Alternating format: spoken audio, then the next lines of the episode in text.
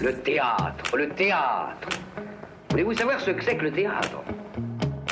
Euh, Le théâtre, c'est un art du moment. On est en rapport direct avec les spectateurs. Pièce détachée, il faut que le théâtre présente une autre forme, une autre manière de vivre. Tous les lundis de 20h à 21h. Finalement, le théâtre n'existe que par le regard du spectateur qui le fabrique. Sur Radio Campus Paris. Le théâtre est pour tout le monde, pour vous comme pour les autres. Faut pas être exclusif. Vous venez d'entendre la voix de Patrick Catalifo, notre invité de ce soir. vous êtes sur Radio Campus Paris et vous arrivez dans Pièces détachées, votre émission consacrée à l'actualité des arts vivants en Ile-de-France. Bonsoir à toutes, bonsoir à, bonsoir à tous. On est très content de vous retrouver comme tous les lundis à 20h. Donc ce soir, comme je le disais, on reçoit Patrick Catalifo. Bonsoir. Bonsoir. Alors vous jouez dans la pièce Les voisins de Michel Vinavert, une mise en scène de Marc Paquin qui est actuellement présentée au théâtre de Poche-Montparnasse. C'est jusqu'au 2 janvier prochain et on en parle tout de suite avec vous. Dans la deuxième partie de l'émission, lors de notre tour de table de l'actualité théâtrale, on parlera ce soir de Onomatopée, un projet d'une collaboration entre cinq comédiens de différentes compagnies flamandes et néerlandaises, les Tegestan, la compagnie Deco, la compagnie Doud Bard et Ma Chapli Discordia, ça se joue au théâtre de la Bastille. On parlera ensuite de Récits des événements futurs, une mise en scène d'Adrien Béal qui est représenté à l'échangeur de Bagnolet. Et on terminera avec Démon, inspiré de la pièce de Lars Noren, un spectacle conçu par Lorraine de Sagazan, c'est joué au théâtre de Belleville. Et euh, on se fera une petite création radiophonique, un petit plaisir à nous, en vous proposant une lecture de la dernière pièce de Michel Vinavert, Bettencourt Boulevard ou une histoire de France, qui est éditée par l'Arche Éditeur. Mais je vais tout de suite laisser la parole à Magali pour l'éditorial de cette émission. Bonsoir Magali. Bonsoir. Alors moi je souhaitais vous parler de la suite de l'actualité de théâtre parisien en difficulté que nous avions déjà évoqué ici. Il s'agit du théâtre de la Cité internationale et du théâtre de l'Aquarium. Alors il y a des nouvelles fraîches qui sont plutôt de bonnes augures, bonnes augures pardon, et je souhaitais vous les partager. Donc euh, dans Pièces détachées, lundi 12 octobre, nous avions parlé euh, de la situation délicate dans laquelle se trouve le théâtre de la Cité internationale. Nous avions reçu Stéphane Grouard et Marilyn Baudran euh, délégué euh, syndical, qui nous avait expliqué que le théâtre était sans directeur, qu'il n'y avait eu aucun appel à candidature de formuler officiellement, et que la Fondation de la Cité internationale souhaitait baisser les subventions allouées au théâtre. Il se trouve que euh, Stéphane Roy nous, nous, a envoyé un mail où il nous informe qu'à l'occasion de la séance du vendredi 23 octobre dernier, le conseil d'administration de la Cité a défini les bases d'un projet durable pour le théâtre. Et donc après plusieurs mois de discussion, le conseil d'administration a souhaité mettre en place enfin les mesures nécessaires pour pérenniser l'activité du théâtre et recruter un nouveau directeur. Ça y est.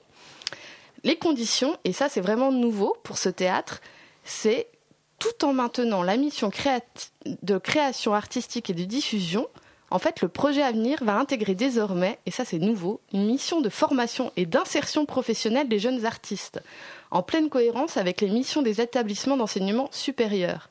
Et pour mettre en œuvre ces nouvelles ambitions pour le théâtre, un appel à projet et à candidature sera lancé dans les semaines à venir pour sélectionner la personne qui aura pour mission de conduire ce nouveau projet dès le début de l'année 2016. Afin d'accompagner la future direction et d'honorer les engagements pris envers les différentes compagnies, le conseil d'administration a souhaité maintenir toutefois la programmation engagée et poursuivre l'activité dans les conditions actuelles jusqu'au 30 juin 2016 pour le théâtre de l'Aquarium. Nous l'avions déjà évoqué, le projet de François Rancillac est aujourd'hui remis brutalement en question et sans motif par les services de la Direction générale de la création artistique et impose à François Rancillac de quitter son poste en juin 2016. Alors, dernier rebond, là, qui date de quelques jours, le 31 octobre 2015, euh, ça a été transmis par le comité de soutien du théâtre de l'Aquarium et je vous cite euh, le cabinet de Madame la ministre de la Culture nous a reçus vendredi dernier pour nous affirmer vouloir ouvrir enfin une vraie discussion sur l'avenir de l'aquarium et prendre le temps de vraiment étudier le projet de François Ranciac.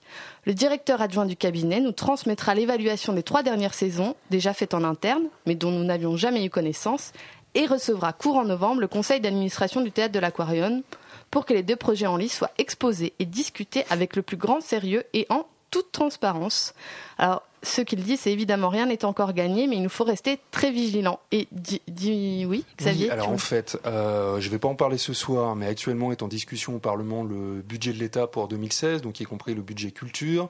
Et euh, en fait, c'est complètement par hasard que j'ai entendu les déclarations de Fleur Pellerin, la ministre de la Culture, cet après-midi, qui annonçait qu'ils allaient lancer un processus, euh, un processus habituel de candidature pour la direction du théâtre de l'Aquarium, auquel évidemment il sera possible à François Rancillac de candidater avec avec avec son projet, mais que donc ils ils remettent en, place un système de reconduction ou non du directeur de l'aquarium un peu plus un peu plus régulier, euh, j'ai envie de dire, non pas une annonce, non, on ne veut plus de François Rancillet qui à la tête de l'aquarium et on ne sait pas si le théâtre va survivre. Alors après, est-ce que euh, cette déclaration de la ministre a valeur d'engagement? Euh, Honnêtement, je n'en sais rien. Je pense qu'il faut rester vigilant et, et maintenir une inquiétude et une mobilisation, mais de toute façon, on en reparlera à, à cette antenne et on informera nos auditeurs des avancées de ce dossier-là. Ouais. En tout cas, c'est quand même des avancées positives. En tout cas, il y a des déclarations comparativement à ce qu'on a pu avoir ces dernières semaines, c'est-à-dire un silence euh, assez, euh, assez assourdissante de la ministre et de ses équipes, il y a déjà effectivement une avancée. Et eh ben maintenant, c'est la place à l'interview. Je laisse euh, donc la place à Xavier et Thomas pour l'interview. Donc bonsoir, bonsoir euh, Patrick Catalifo. Bonsoir, bonsoir. Et je vais me permettre par commencer euh, avec un petit résumé de la pièce pour nos auditeurs quand même de, de savoir de quoi on parle. Donc Les voisins de Michel Vinavert, de quoi ça parle? C'est l'histoire de deux familles qui vivent l'une en face de l'autre et qui partagent une terrasse qui est un lieu de rencontre privilégié entre ces deux familles et, et on pourrait même dire un personnage à part entière. Et, et ces deux familles, donc ce sont celles de Lae et de son fils Ulysse et de Blason et de sa fille Alice. Ulysse et Alice sont amoureux et prévoient de monter un restaurant. Un amour et un projet parfois contrariés par les histoires entre les deux pères, des histoires qui ont très souvent un rapport direct avec l'argent. De violentes disputes en rabibochage, cette pièce dépeint les relations de voisinage, doublées d'un récit initiatique, celui du jeune Ulysse, au dénouement tragique que je ne révélerai pas. Et justement, ce texte de Michel Ginavert, Les voisins, euh, Patrick Catalifo et plus généralement le théâtre de Michel Vinavert. Est-ce qu'il vous était connu avant ce, travail-là? Et sinon, comment s'est passée la, découverte? Oui, non, non, il m'était connu parce que j'avais, j'avais eu, euh, vu euh, Les voisins, enfin pas la première, pas la première mouture qui avait été jouée par Raymond Jourdan, Anouk Grimbert, Charles Berling et le quatrième, je ne sais plus son nom. Mais après, euh, ça avait été remonté en 2002 au Théâtre de la Colline avec euh, Vladimir Yordanov, euh, Hervé Pierre. je connais donc je connaissais cette pièce. je connais l'écriture de Vénavert en général, qui est une écriture très très particulière, très très énigmatique, en même temps très voilà, dès, quand on est acteur, enfin acteur ou comédien, peu importe, euh, quand, on, quand on a envie de jouer, simplement. Euh, c'est une écriture qui euh, qui offre un terrain un terrain d'amusement possible incroyable parce qu'elle est elle est elle est très très riche. Elle elle est absolument pas naturaliste et en même temps elle est très crue. Elle est très très comment dire, elle est très concrète. Elle est très concrète, mais après il y a des formulations, il y a des des formules, des, tournures de langage qui font que euh, on peut s'approprier ça d'une façon tout à fait ludique et en même temps, euh, elle est à la fois drôle et à la fois très très euh, euh, très cruelle de par sa forme, je dirais. il y a pas, il, prend pas de détour dans l'écriture. C'est c'est du du du brut. Donc il faut pouvoir s'amuser à jongler avec ça. ça n'autorise absolument pas euh, une forme quelconque de naturalisme. Enfin, moi, j'ai rien contre le naturalisme, évidemment, puisque je le pratique hein, quand je tourne à la télé, au cinéma ou, ou même dans certaines pièces de théâtre que j'ai pu jouer. Bon, voilà, un texte c'est un texte, mais là, on sait que là, on sait qu'on doit monter une paroi. Là, c'est pas la même chose. C'est pas, c'est pas une ligne droite, c'est pas du plat là. Et donc, euh, il faut, il faut avoir envie euh, de s'amuser. Euh, très très fort avec ce genre de texte, mais il faut avoir les armes pour, je dirais. Faut, faut avoir les armes pour, c'est prétentieux de dire ça. Faut, faut, faut être prêt à monter, une, oui, à grimper une montagne. Euh, voilà, c'est ça, Vinavert. Euh, mais c'est un, quand on aime marcher en montagne, c'est formidable. Hein. Il y a que les gens. Qui Et donc c'est votre cas. J'aime, j'aime grimper. J'aime grimper, oui. là, c'était rapide.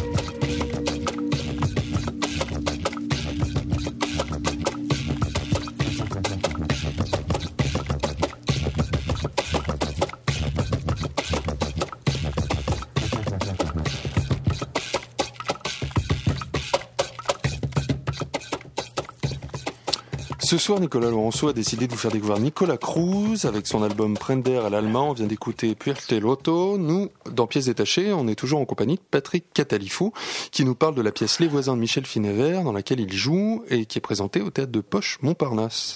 Dans Les voisins, on oscille vraiment euh, entre le drôle et le grave, dans un entre-deux justement, entre, ces, entre ce Ouais. drôle et ce grave. En termes de jeu, euh, comment est-ce que vous le transposez? Parce qu'à la limite, pour le drôle et le grave, il n'y a pas trop de difficultés en termes de, de ressort, ça paraît plutôt évident, mais cet entre-deux, du coup, co- comment vous, vous le traduisez euh?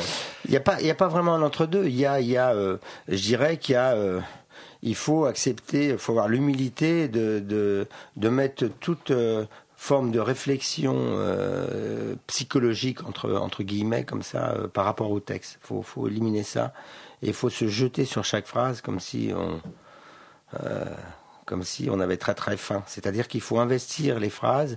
Euh, faut pas avoir peur du ridicule pour jouer du Vinavert. Il faut, il faut. Alors, euh, ça peut donner, ça peut donner des choses effrayantes à voir ou à entendre, et puis ça peut aussi donner des choses. je- J'en parlais à, à un entracte là. Les clowns dans un cirque, ils n'ont jamais peur du ridicule. Quand il faut se mettre une tarte, à la, une tarte à la crème sur la tête, ils le font. Quand il faut se foutre des seaux dans la gueule, ils le font. Quand il faut tomber et retomber, euh, perdre leurs chaussures, ils le font. Et ben Vinaver, ça demande cette, euh, ça, ça demande cette exigence-là par rapport à un acteur. Il faut, faut surtout pas. Enfin, moi, j'ai pas, j'ai pas de solution, mais je sais que ce genre de texte, je pourrais pas l'aborder avec une espèce de forme de distance pour dire, voyez, c'est un texte qui dit plein de choses, donc on va le prendre avec 10 km de, de distance pour vous faire bien entendre les choses. Non, il faut les faire entendre euh, bruyamment, bruyamment. Les voisins mm, dans un camping, les vrais voisins, Oui, c'est toujours bruyant. Mhm. C'est toujours dérangeant des voisins. Et donc les gens qui viennent au théâtre et qui sont parfois euh, euh, dérangés par le, euh, le, le niveau sonore ou les, les cris ou, les, ou, ou cette espèce euh, d'alcoolisme latent qu'il y a chez les deux. Enfin, c'est écrit dans la pièce qu'à chaque scène, il y a toujours des verres qui traînent. Bon, eh ben, euh, c'est pas plus dérangeant que, je dirais, dans la vie euh, des voisins. euh, vous savez, on a tous eu ça. Enfin, euh, pour ceux qui ont la chance de faire du camping, j'ai bien la chance d'avoir fait du camping quand ils étaient petits, comme moi. Il y a toujours des voisins dérangeants, toujours, qui s'occupent pas de leurs enfants, qui refont le monde à 2 heures du matin, qui vont faire des pétanques à 4 heures du matin, et qu'on retrouve complètement bourrés à 6 heures du matin, et qu'on fait beaucoup de bruit, et qu'on dérangeait tout le camping. Eh ben, les voisins, c'est pas seulement ça, parce que ça parle aussi de la France profonde, ça parle d'insécurité, enfin tous ces sentiments-là qu'on a quand on, et je sais de quoi je parle puisqu'en ce moment on a quand même beaucoup d'échos de tout ça, de ces gens qui se rétrécissent, qui se qui se regroupent sur eux-mêmes, qui se qui se et parce qu'ils ont peur de tout. Ils ont peur de tout ce qu'il y a autour. Donc on on va plus à la banque, on garde ses lingots d'or, on on a peur de tout, on a peur de tout. tout. L'extérieur devient le monde extérieur devient un danger. Donc la seule sécurité pour eux, c'est cette terrasse, c'est ces deux veufs là, enfin ces deux ces deux adultes célibataires, l'un veuf, l'autre célibataire parce que sa femme l'a quitté, et qui se retrouvent là euh, désespérément chaque soir et qui voient même pas euh, leurs enfants bouger le petit doigt pour dire on existe. Voilà. Euh, le, le metteur en scène Marc Paquian, il parle de rencontre entre lui et Michel Vinavert. Est-ce que vous, vous avez senti aussi que la rencontre aurait lieu un jour dans votre parcours avec cet auteur? Et plus généralement, en fait, est-ce qu'il y a un auteur en particulier avec qui vous souhaiteriez que cette rencontre se fasse? Ou qui a déjà eu lieu? Je- je ne Euh, sais non, non, je j'ai pas, pas de gentil, je- j'ai pas de plan sur la comète. hein. Mais il y a des auteurs. euh, oui, j'ai jamais, j'ai jamais pratiqué Beckett. Et ça, vous aimeriez éventuellement oui, bien parce que je, je suis un grimpeur, moi. Et ok, effectivement, Beckett, on, on grimpe. Mais, mais j'ai, oui, j'ai pratiqué Shakespeare, j'ai joué Hamlet, euh, j'ai, j'ai pratiqué euh, Bérénice, euh, euh, enfin Racine, euh, euh, oui, Marivaux, tout Marivaux, magnifique, oui, bien sûr. Mais j'ai pas, je me dis pas, oh, j'aimerais euh, jouer cet auteur-là ou oh, j'aimerais euh, travailler pour ce metteur en scène. Là, non, je pense pas à tout ça, moi. Plus sur un rôle que sur un auteur? Non, il n'y a pas. Il n'y a pas de rôle. a- a- mm, oui, je me dis peut-être quand je serai un tout petit peu plus vieux, enfin que je pourrais le jouer maintenant, si on me le proposait. J'aimerais bien me, j'aimerais bien fricoter avec Richard III, ouais. Mais je rebondis, vous disiez pas nécessairement un rôle ou pas un metteur en scène. Pourtant, quand, quand on parcourt votre biographie, il y a un metteur en scène qui revient Ouais, euh, à quatre reprises. C'est Claude Euh, exactement. Ouais. Euh, vous avez joué dans, dans quatre pièces qu'il a mises en, mis en scène. Chacun a son idée de Pirandello, Mhm. Jules César de Shakespeare, l'école des mères de Marivaux, vous Mhm. en parliez, et Fantasio de Musset. Du coup, je m'interroge sur euh, ce qui- Et, euh, et J'en ai oublié une Oui, oui. Ah. oh là là, Merlin et Blaise, les, les acteurs de bonne foi. Magnifique. donc 5. Et donc du coup, je m'interroge sur ce qui pousse à, hum, à la fidélité, si on peut appeler ça comme ça, ou tout du moins à la régularité d'une collaboration entre un metteur en scène et un comédien. Euh, donc là, précisément, dans... Bah Claude, dans- c'est quelqu'un que j'ai connu, euh, qui m'a qui m'a qui m'a appelé quand il a il a obtenu la, la direction de la Comédie de Genève il y a en 89 et qui montait une pièce de Pirandello qui s'appelait Chacun et son idée, qui me- qui, qui- qui m'avait vu à la télé, euh, qui m'a demandé si j'avais joué au théâtre et on s'est rencontrés. Puis voilà. Et euh, la rencontre a été euh, formidable. C'est Claude, c'était, euh, enfin, il est, il est parti maintenant, mais c'était quelqu'un de très très simple, euh, de très exigeant dans le travail, d'une intelligence. euh, euh, diabolique euh, sur les textes, euh, mais en même temps qui mettait jamais ça en avant. Et c'était quelqu'un qui, c'était un chercheur, Claude. Moi, j'aime bien les gens qui cherchent. C'était pas quelqu'un qui, qui était content de lui euh, dès qu'on avait dit trois phrases sur le plateau en disant ils sont magnifiques. Non, non, non, non, non ça marchait pas comme ça. Ça, on buvait 20 litres d'eau par jour et puis on transpirait et puis on cherchait, on cherchait. Et j'ai toujours adoré travailler avec Claude. C'est quelqu'un de très d'une grande intelligence théâtrale et puis c'était un fou de un fou de, de, de, littérature, de théâtre. Euh, Il connaissait tout. Moi, même, ça m'est arrivé de travailler avec d'autres metteurs en scène que lui et de l'appeler lui. Parce que j'avais une, euh, j'avais un problème. Euh, j'avais un Ah, parce que- qu'on travaillait comme, on travaillait de la même façon. C'est-à-dire que je me suis jamais dit, euh, euh, ce personnage, il est comme ça. non, non, non, non. C'est tout. J'ai toujours été persuadé que tout est dans le texte. Il n'y a, pas de personnage, il y a pas de, il y a pas de, peut pas camper un personnage. Il faut, il y a des situations à jouer. Et le personnage, il naît des situations, euh, et puis il y a 50 possibilités de, de, de créer un personnage. Mais ça vient. Et Claude était euh, persuadé comme moi que toutes les réponses aux questions euh, que- auxquelles on se posait, elles étaient dans le texte. Donc ça arrivé de l'appeler à 2 heures du matin des fois en disant, écoute, là je, je coince, je coince là sur, ce- sur cette scène, je comprends pas comment on en arrive là. Et il me rappelait euh, trois, quatre jours après en me disant, Patrick, j'ai trouvé, c'est page 23, acte 3, scène 2, et la réponse était là. Regarde, regarde, regarde ce qu'il dit. Je dis, ah putain, voilà, il a raison. Mais Écoutez, c'est super de trouver la, la réponse, effectivement, de revenir à l'essentiel, Bah, bien re- sûr. revenir au texte. Tout vient de la, la, cervelle de quelqu'un. Bien Donc pourquoi, euh, comment on peut avoir euh, euh, l'impudence ou la prétention de penser qu'on va pouvoir interpréter euh, la cervelle de quelqu'un qui a, qui a écrit euh, des choses Il faut respecter ça. Mmh. Et puis il faut essayer de s'amuser avec ça, de l'interpréter, voir, mais sans trahir la pensée. Donc la meilleure façon de ne pas trahir la pensée, c'est de mettre son humilité en face à son ego dans sa poche et de lire et de relire et de relire le texte jusqu'à comprendre qu'est-ce que ce type qui est mort il y a 2, 3, 400 ans euh, a voulu me raconter. Voilà.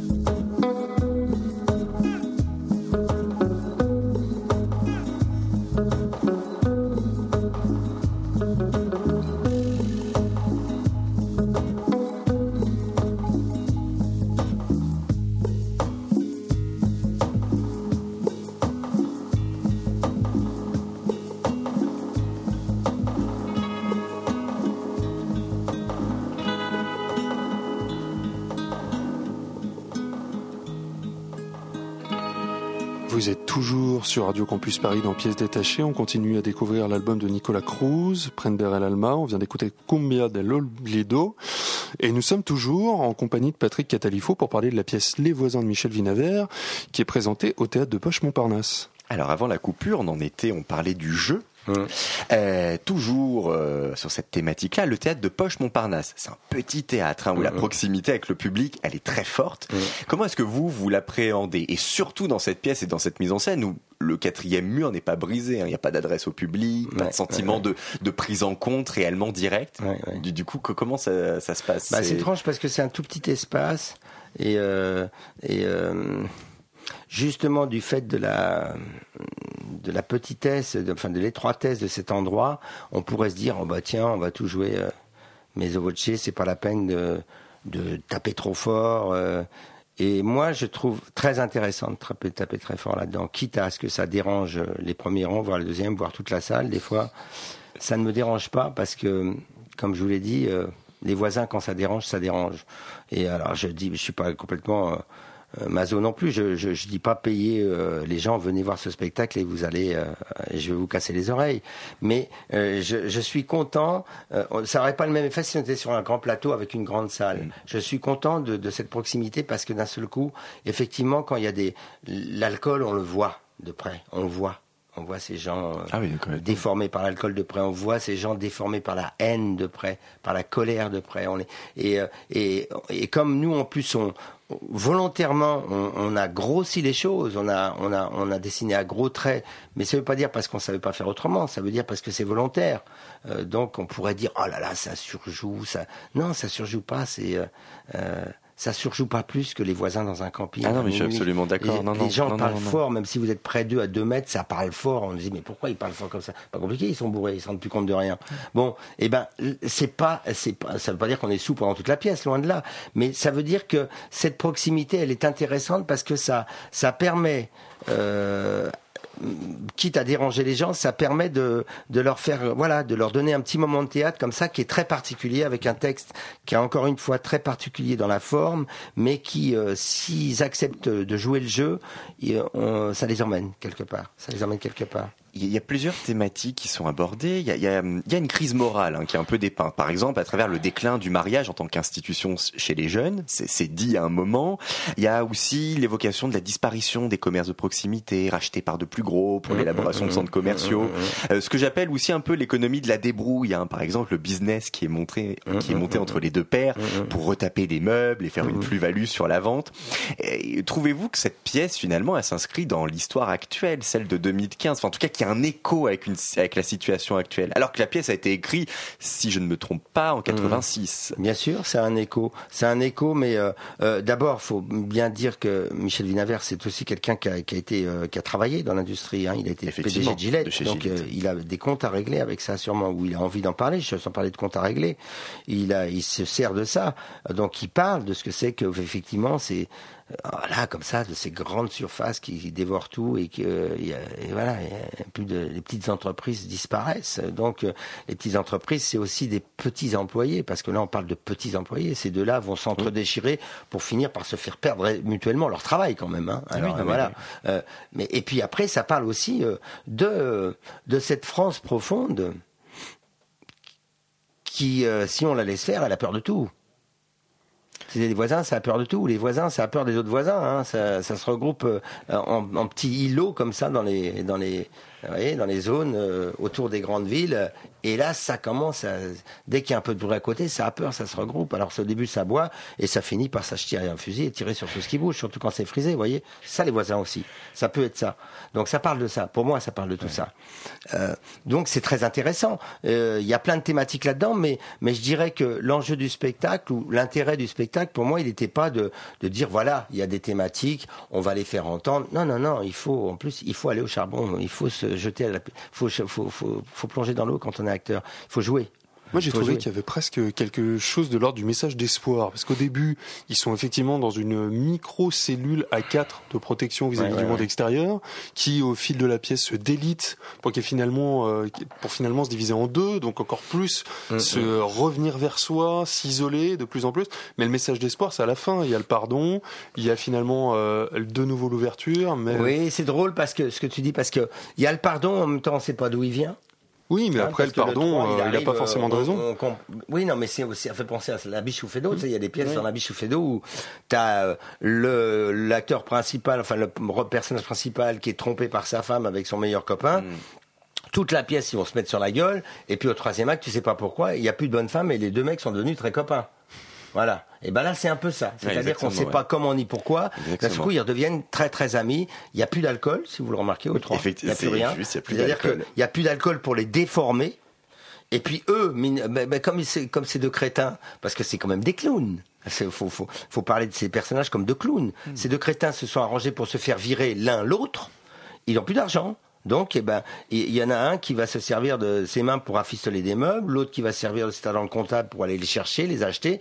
Et puis, la petite entreprise est passée dans la main des, dans, dans, dans, dans les mains des enfants. C'est-à-dire que c'est eux qui gèrent la société, euh, cette petite so- micro-société, en, en créant un, un mini, un petit, euh, un petit commerce de hamburger frites. Voilà. Exactement. Et c'est les enfants qui font vivre les parents. Donc il y a une espèce de note d'espoir en disant bah voilà finalement euh, dès qu'on se débarrasse de pas mal de choses euh, alors c'est peut-être la note 68 art de je sais pas quoi de se dire euh, voilà c'est pas plus mal d'être baba cool finalement je sais pas de, de- ce que ça raconte mais c'est vrai que cette fin qui peut paraître incompréhensible pour les gens parce qu'elle est elle est abrupte elle arrive comme ça Elle est violente, on hein. se dit mais pourquoi euh, comment et, et en même temps dès qu'on voit réapparaître l'argent euh, bon on va pas dévoiler le Non, ce surtout mystère pas. à l'argent à la fin, dès qu'il y a de cette menace de, de résurgence volcanique de l'argent, là, waouh on sent que tout peut Mmh, repéter, ouais, tout peut exactement. repartir. Voilà. Exactement. Donc c'est aussi une dénonciation de l'argent pour l'argent. Exactement. Et pour finir, vraiment, je me, je la permets, je me la fais cette question. Ouais. Vous entretenez des bonnes, re- des bonnes relations, vous, avec vos voisins? Comment répondre à cette question? Euh, Je me suis euh, justement. euh, moi, j'ai grandi en banlieue, donc des voisins, j'en ai eu. J'ai eu beaucoup de camarades, des camarades, j'ai peut-être vraiment souvenir, les voisins moins. Donc, avec le temps, je me suis arrangé, bien involontairement, pour ne plus avoir de voisins. Je me débrouille pour ne pas en avoir, justement pour pas avoir de problème de voisinage, parce que je sais que ça peut très très mal tourner très très vite. Donc je, me mets dans des endroits où j'ai encore eu, hein, dans ma maison en Bretagne, j'ai eu quelques problèmes avec des voisins, mais j'essaye d'éviter les voisins pour éviter les problèmes, parce que les voisins, quand ils sont entre eux, c'est terrible. Mais écoutez, merci beaucoup pour cette interview. Et vraiment, moi, je vous reconseille personnellement donc d'aller voir Les Voisins euh, de, Mich- enfin, de Michel Vinaver, mis en scène par Marc Paquian. C'est au théâtre de Poche Mo- Montparnasse jusqu'en début janvier. 2 janvier, à Jusqu'au 21h. 2, Voilà, 2 janvier, 21h. Vraiment, allez-y. Moi, j'ai passé un très bon dimanche euh, grâce, euh, grâce à vous. Merci. Merci, Merci beaucoup d'avoir été avec nous. Mais je vous en prie. Salto al mar mojo las alas. Veo venir mi pluma salada. Y en Maya, que me cuida la espalda, es serpiente de ala emplumada. Como hiedra voy trepando tus paredes. Todo esclarece desde aquí adentro. Todo esclarece desde aquí adentro.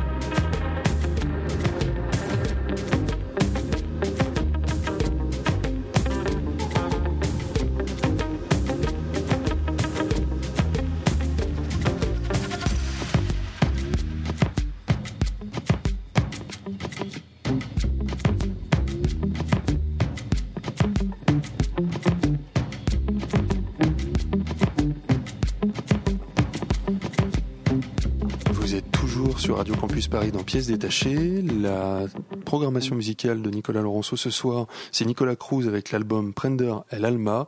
C'était la dernière musique qu'on vient d'écouter, Equinoccio. Et tout de suite, donc, on va vous faire une petite lecture de la dernière pièce éditée chez l'Arche Éditeur de Michel Vinavert, Bettencourt Boulevard, ou une histoire de France. C'est parti. La perfection, c'est un fardeau. Lourd à porter, pour ne pas dire euh, écrasant. Eric Verse, tu seras un homme parfait. On me le fait payer. Tout petit, tu étais parfait. Ne te laisse pas dévier de cette ligne droite. C'est la ligne de l'honneur. Je, je crois encore entendre la voix éraillée du vieil oncle Jules Jonas qui avait opté pour la France.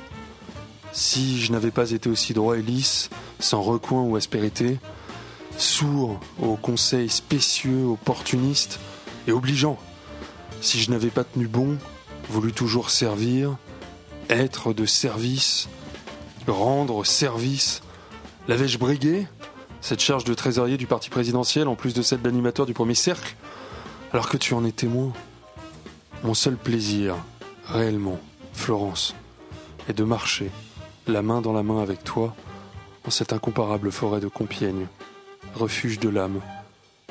Peux-tu me dire le mal? Jamais fait quoi que ce soit de mal ou du mal. Refusé de rendre un service Me suis-je jamais, en tant que ministre, acquitté d'aucune obligation autrement qu'excellemment. Ponctuel à mes rendez-vous, courtois dans mes joutes avec l'opposition, la politique étant ce qu'elle est. Amis et ennemis, confondus, les uns plus retors que les autres. C'est toute l'ouverture et l'amertume de la chose et sa beauté, si poignante au demeurant. Ces arbres magnifiques. De quelle lutte fratricide ne gardent-ils le souvenir? Quels héros n'ont-ils pas vu au fil des siècles tituber L'ancêtre Jules Jonas, fallait-il l'écouter, être en alerte, se tenir droit et prêt, irréprochable, sans jamais vaciller aux manettes, pour le bien des autres? Vorace à pleines dents pour me mettre en pièces, il m'encercle. 6. Chroniqueur et Françoise Bettencourt-Meyers. Oui, je- j'essaye de creuser des galeries pour que l'air circule dans cet entassement de données. La moule au rocher, l'image est belle, la sonorité est heureuse, vous qui êtes musicienne. Et puisque vous êtes aussi mythologue, la moule au rocher se pourrait évoquer la métamorphose de je ne sais quelle naïade ou divinité par Zeus désiré. Pourquoi ce surnom composé? Qui est la moule? Qui le rocher? La moule, c'est moi, le rocher, c'est maman. J'étais soudée à elle et je crois bien que cela l'énervait, l'entravait quand j'étais petite dans ses mouvements. Un rocher, c'est immobile et dur, dedans comme en surface. Une moule, c'est dur dehors et tendre dedans. Vous admirez votre mère? Profondément. Qui elle est, cela vous fait envie? Pas du tout. Jamais? Non. Jalouse d'elle? À aucun moment. Je m'aime mieux que je ne l'aime. La moule s'est aujourd'hui bannie. Cet attachement qu'elle a pour lui contre vents et marées, stupéfiant aux yeux de la maisonnée. hein. Le rocher a besoin de vagues puissantes qui sur lui se brisent comme pour le briser. Hmm, Plus les vagues sont puissantes, plus le rocher râle de plaisir. comme vous y allez. Mais maman, c'est aussi une personne, un être de chair, un être d'esprit. Et les deux s'usent, s'effritent en s'approchant du terme. On parle de perte de mémoire. Vu son âge, elle demeure étonnamment présente, alors qu'il y ait par intermittence un passage à vide, un moment de faiblesse. Vous en venez à ce que je cherchais à vous entendre dire. Vous avez déposé une plainte pour abus de faiblesse et la guerre s'est déclenchée. Je récuse le mot. J'agis pour la protéger. Mais elle y voit de la part d'une fille une sauvage agression, ce conflit si vous préférez. Oui, euh, Kijman contre Metzner, les deux géants du barreau qui s'étripent une bataille d'ego devant le tribunal. Si vous saviez comment ces pitreries me laissent indifférente. Je parle de l'abîme entre deux femmes qui, lui, est réel. Il s'agit d'une, il s'agit d'une, d'une, d'une histoire, euh, c'est- c'est-à-dire qu'en fait, il s'agit plus d'un, d'un concept d'histoire. Et oui, c'est l'heure de notre tour de table de l'actualité théâtrale. Alors on parle ce soir de Démon, une pièce de Lars Noren, un spectacle conçu par Lorraine de Sagazan, présenté au théâtre de Belleville, de récits des événements futurs, une mise en scène d'Adrien Béal, présentée à l'échangeur de Bagnolet. Et on commence tout de suite avec Onomatopée, le projet d'une collaboration entre cinq comédiens de différentes compagnies flamandes et néerlandaises, Tegestan, Deco, Mad Chapige Discordia, ça se joue au théâtre de la Bastille jusqu'au 6 novembre. Le mouvement spontané a disparu de la sphère néolibérale que la société est bon gré mal gré devenue à l'heure actuelle. Voilà, c'est de ce postulat écrit sur un calico placé au-dessus de la structure qui sert de fond de scène que part le spectacle. Un spectacle qui bah, ne raconte aucune histoire hein, au sens dramaturgique, qui cherche pas la cohérence, mais qui interroge donc sur la question de la spontanéité et par extension de la liberté. La liberté de vivre son quotidien comme bon lui semble, la liberté de vivre sur un plateau. C'est cette liberté qui anime les comédiens de cette création collective issue de quatre compagnies du nord de l'Europe, Doutpard et Maat Chapige Discordia, deux compagnies des Pays-Bas, et Tegestan et Deco, deux compagnies de Belgique. Quatre compagnies qui collaborent régulièrement, hein, qui se distinguent hein, depuis environ 20 ans par leur volonté de renverser les conventions sociales sur le plateau, surtout d'intégrer le spectateur à la représentation en faisant de l'adresse directe un véritable procédé. Une liberté qui se manifeste aussi par, il faut le souligner, l'absence de metteur en scène. hein. La plupart de ces compagnies n'en ont pas. Pour autant, il y a bien une mise en scène, il y a bien une écriture et il y a bien une scénographie. Sur le plateau, qu'est-ce qu'on a? On a une structure en bois qui est recouverte par ce qui pourrait être assimilé à une nappe jetable blanche qui fait toute la largeur du plateau et qui est constituée au milieu par une porte battante pour permettre des allers-retours entre les coulisses derrière cette structure et la scène. Une scène aux allures de, il faut le dire, un bistrot vieillot. Vieillot par les matériaux utilisés, les objets, des tables et des chaises peu stables, un vieux service athée oriental. Et donc, ce bistrot vieillot, il est animé par les cinq comédiens qui pourraient faire office de garçons de café, eux aussi un peu usés. hein. Tous vêtus d'une veste de capitaine blanche et J'en parlais, le public. Le public, il est intégré à ce dispositif scénographique puisqu'il est invité, pour ceux qui le souhaitent, à s'asseoir autour de quelques tables faisant office de premier rang, sur des tables sans surface plane qui permettent d'y poser quoi que ce soit. Et, nous, eh ben, avec Hein Magali, Ce qui nous est arrivé. on a pris le risque de s'asseoir au premier rang. Bon, faut le dire, on a été quand même, nous deux en tout cas, plutôt épargnés. Oui, ça va. Nous, ça va. Et, euh, et donc de là, eh ben, vous regardez tout ce qui se passe. Il y a des actions. Laver des feuilles de menthe, casser du sucre avec un marteau, euh, qui soulèvent des discussions sur les vertus du sucre, sur le fait de quitter le plateau ou non, bref. Et, ça entraîne une autre action. Enfin, il y a un peu un système de poupée russe entre les actions et euh, les discussions. Le seul mot d'ordre, c'est ne pas interrompre ce qui est commencé, même s'il ne s'agit pas du spectacle, mais qui devrait commencer à tout moment, c'est ce que les comédiens n'arrêtent pas de dire. Mais il commence véritablement jamais. Et c'est là où réside toute la spontanéité, toute la spontanéité en fait. Mais une spontanéité qui n'est pas si spontanée que cela car j'ai senti, malgré tout, qu'il y avait, comme je le disais, une structure, une écriture. Je trouve que certains in- incidents sont prévus, notamment à un moment, il y a un tableau qui est accroché au support qui sert de fond de scène et qui tombe. Pour moi, c'est prévu parce que très clairement, cet événement, eh ben, il précipite un peu la fin du spectacle. Notamment la destruction de toute la scénographie par donc tous les acteurs qui cherchent à raccrocher le tableau, euh, aidés ou non de mammifères de perceuses. Et là, alors là, c'est incroyable. Là, on découvre qu'en fait, depuis le début, on est sur la scène du théâtre de la Bastille. Donc, plus que jamais intégré à la représentation. Et là, les comédiens nous invitent à quitter le plateau pour nous installer dans la vraie salle du théâtre. Et c'est là que commence vraiment, pour quelques dizaines de minutes, le spectacle onomatopée. Moi, j'ai trouvé brillant qu'un spectacle qui prône la spontanéité, qui veut l'incarner, eh ben, ne le soit pas complètement. Car ça vient complètement illustrer le postulat de départ. Un spectacle qui a lieu dans une société néolibérale et donc, par essence, qui ne peut pas être complètement spontané. Ça va au bout de son idée. Et puis, mine de rien, c'est un spectacle sur le langage. Dialogue, monologue, quiproquo, dispute, onomatopée bien sûr. Et c'est un langage qui dénonce la xénophobie notamment, mais surtout qui montre que la collaboration européenne, bah, ça peut aussi donner des choses efficaces et intelligentes. Merci Thomas. Ouais. Ben, je te rejoins euh, sur la plupart des points que tu as, que as énoncés. Je trouve que c'est vraiment un, un beau théâtre, un bel ovni en fait, un théâtre de briques et de brocs, de mots, de corps, de situations, vraiment comme on les aime.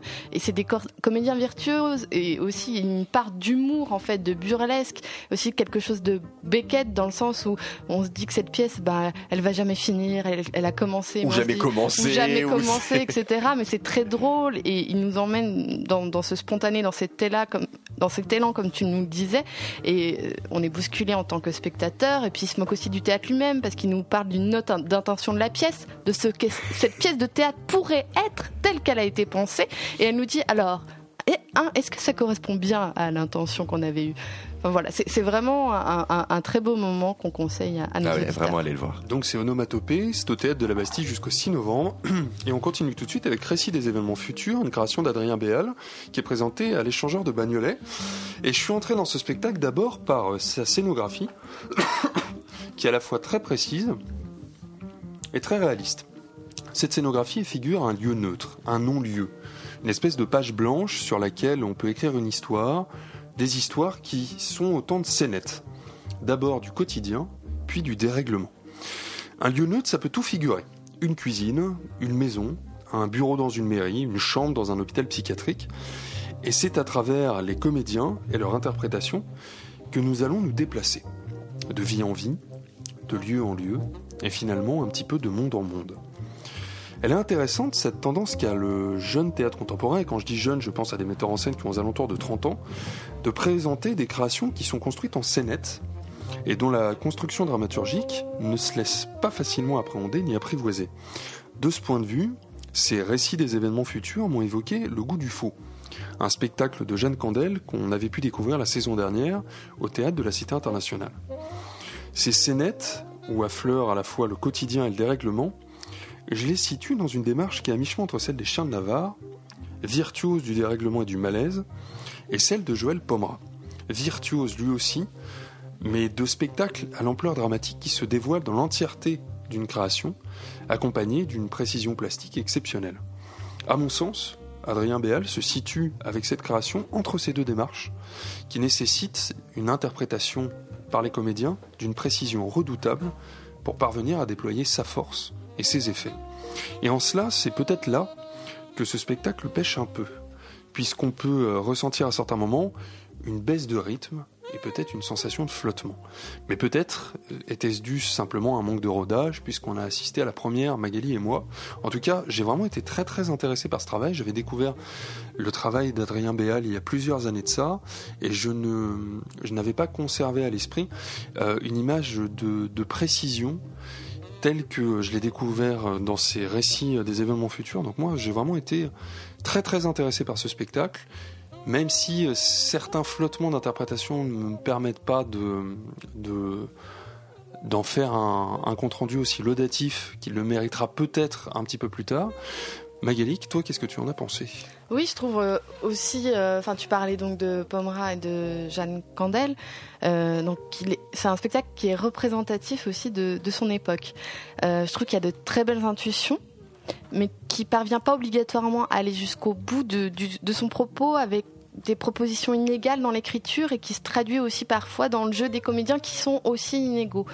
Alors j'ai trouvé, moi, c'est la scénographie qui m'a particulièrement aussi intéressée et qui était très intelligente D'ailleurs, on peut citer la, par la rapport, scénographe euh, Kim Lan Guyenti, parce qu'effectivement, sa scénographie est très très intéressante. par rapport au, au- au propos du spectacle. Donc en fait, tu parlais des lieux, neu- lieux neutres. Donc il y a ce décor euh, très réel avec euh, des tables, des néons, quelque chose d'assez froid et de bru- brut. que On pourrait être dans une cuisine, dans une cantine euh, d'aujourd'hui. Et puis venant du lointain.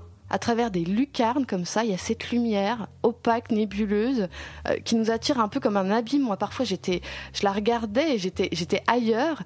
Et justement, c'était tellement juste avec le propos du spectacle parce qu'on était entre une uchronie et une utopie de situation en fait. Et ces, ces situations réalistes tournaient aussi vers euh, l'irréel. Et donc ça, c'était vraiment particulièrement réussi. Je pense que c'est oui, c'est à suivre, c'est à aller voir, c'est euh, à continuer à fouiller et à ouais. Non, je on, sent, on ouais. sent une vraie démarche, Oui, un vrai vraiment. geste. Et effectivement, euh, il va falloir euh, s'intéresser aux prochaines créations d'Adrien Béal, c'est une certitude. Mais vous pouvez déjà vous intéresser à celle-ci, donc récit des événements futurs, présenté jusqu'au 7 novembre à l'échangeur de Bagnolet. Et on termine tout de suite avec Démon, un spectacle inspiré de la pièce de Lars Noren, conçu par Lorraine de Sagazan, qui est joué au théâtre de Belleville. Magali, tu reprends tout de suite la parole. Et oui, donc euh, en ce début euh, d'année euh, 2015, euh, difficile d'échapper à cette pièce de Lars Noren qui a été mise en scène par Martial Di Fonzobo au théâtre du Rond-Point, qu'il a d'ailleurs aussi adapté pour Arte. Et là, c'est la jeune metteuse en scène Lorraine de Sagazan qui propose donc un spectacle, un projet librement inspiré de la pièce de En fait, elle en a, comment dire, retiré le suc, le parfum, l'empreinte, l'ambiance, et je trouve c'est vraiment plutôt réussi.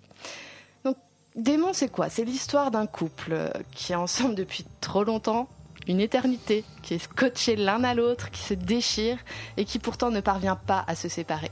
Quelque chose d'assez banal en quelque sorte. Ils semblent enfermés l'un à l'autre, l'un pour l'autre, l'un contre l'autre, dans un appartement qu'ils ne parviennent pas non plus à quitter. C'est un huis clos. Donc, et pour parer à cet ennui, ils décident d'inviter leurs voisins, justement, pour une soirée. Et les voisins, eh ben, c'est nous, le public. Donc pour donner à voir une immersion réelle, la metteuse en scène a choisi un dispositif bifrontal qui donne l'impression au public d'être véritablement invité dans leur salon qui se compose d'un fauteuil, un bar, quelques chaises. Euh, Il y a des robes aussi suspendues au plafond sur des chaînes. On, comprend que c'est une exposition euh, euh, du personnage féminin euh, euh, qui représente les névroses de son enfance. C'est quelque un, un salon un petit peu bourgeois, mais aussi un peu étrange. Et là, on va assister à l'évocation d'un couple qui devient peu à peu monstrueux, détestable, et dont le malaise et la névrose rendent aussi mal à l'aise nous, public. Et il donne, ces deux comédiens, à entendre l'impossibilité d'exister ensemble avec l'autre. Et vraiment, le tour de force de ce spectacle provient de la réelle confusion entre le personnage et le comédien. À bas, le quatrième mur, toute la mise en scène est pensée dans un espace-temps identique entre les comédiens, les personnages et le public. On est ici et maintenant dans un pur présent. On assiste à des improvisations très bien menées où les comédiens interagissent sans cesse avec le public comme des sortes d'apartés pour permettre au couple d'enfin penser à autre chose qu'à leur amour et à leur haine. Donc du coup, ils viennent vers nous, euh, public. Et alors du coup, en tant que spectateur, on perd ses repères, tout se brouille, on se dit mais qui est le comédien, qui est le personnage? Étant donné que les comédiens ne portent pas les noms des personnages de nos mais bien leurs propres prénoms, et que nous-mêmes, spectateurs, sommes pris à partie comme étant des personnages de la pièce. Donc du coup, la confusion entre la, enfin la frontière, euh, tout est confus entre fiction et réalité, c'est vraiment très bien mené. Et les quatre comédiens dont je vais citer ici les noms sont assez virtuoses dans leur fragilité et leur capacité à accepter le vivant, c'est-à-dire l'inattendu des situations d'interaction avec le public. Et c'est Lucrèce Carmignac, Jeanne Favre, Antonin Meyer-Esqueré et Benjamin Tolosan. Donc j'invite vivement les auditeurs à participer à cette expérience qui bouscule d'une façon différente d'onomatopée, mais il y a quand même aussi des, euh, des échos, parce que le propos n'a rien à voir, mais c'est toujours de l'ordre de ce bousculement du spectateur à la scène frontale qui là est tout à fait dérangée. Donc c'est Démon, euh, inspiré de la pièce de Lars Noren, un spectacle conçu par Lorraine de Sagazan. Vous avez jusqu'au 22 novembre pour le découvrir au théâtre de Belleville. Et on arrive tranquillement euh, à la fin de cette émission. Alors je vous rappelle que nous avons le plaisir ce soir de recevoir Patrick Catalifo, qui est comédien et qui joue dans la pièce Les Voisins de Michel Vinavert, qui est mise en scène par Marc Paquin au théâtre de Poche Montparnasse jusqu'au 2 janvier. On a décidé de faire un petit peu une spéciale Vinavert d'ailleurs ce soir, puisque nous nous sommes également essayés à une lecture d'extrait de la dernière pièce, donc euh, de ce dramaturge extrêmement important, Michel Vinavert, la pièce Bettencourt Boulevard ou une histoire de France, qui est éditée à l'Arche Éditeur. Concernant cette même pièce, donc Bettencourt Boulevard, je vous signale que Michel Vinavert lui-même fera une lecture de cette pièce le mercredi 4 novembre, c'est donc dans deux jours à 20h, au théâtre artistique AT20. Donc euh, on vous recommande vraiment de vous y rendre, tant euh, la parole et la présence de Vinavert sont forcément bon, rares, mais euh, passionnantes. Dans la deuxième partie de l'émission consacrée à notre tour de table de l'actualité théâtrale, on a parlé ce soir d'onomatopée.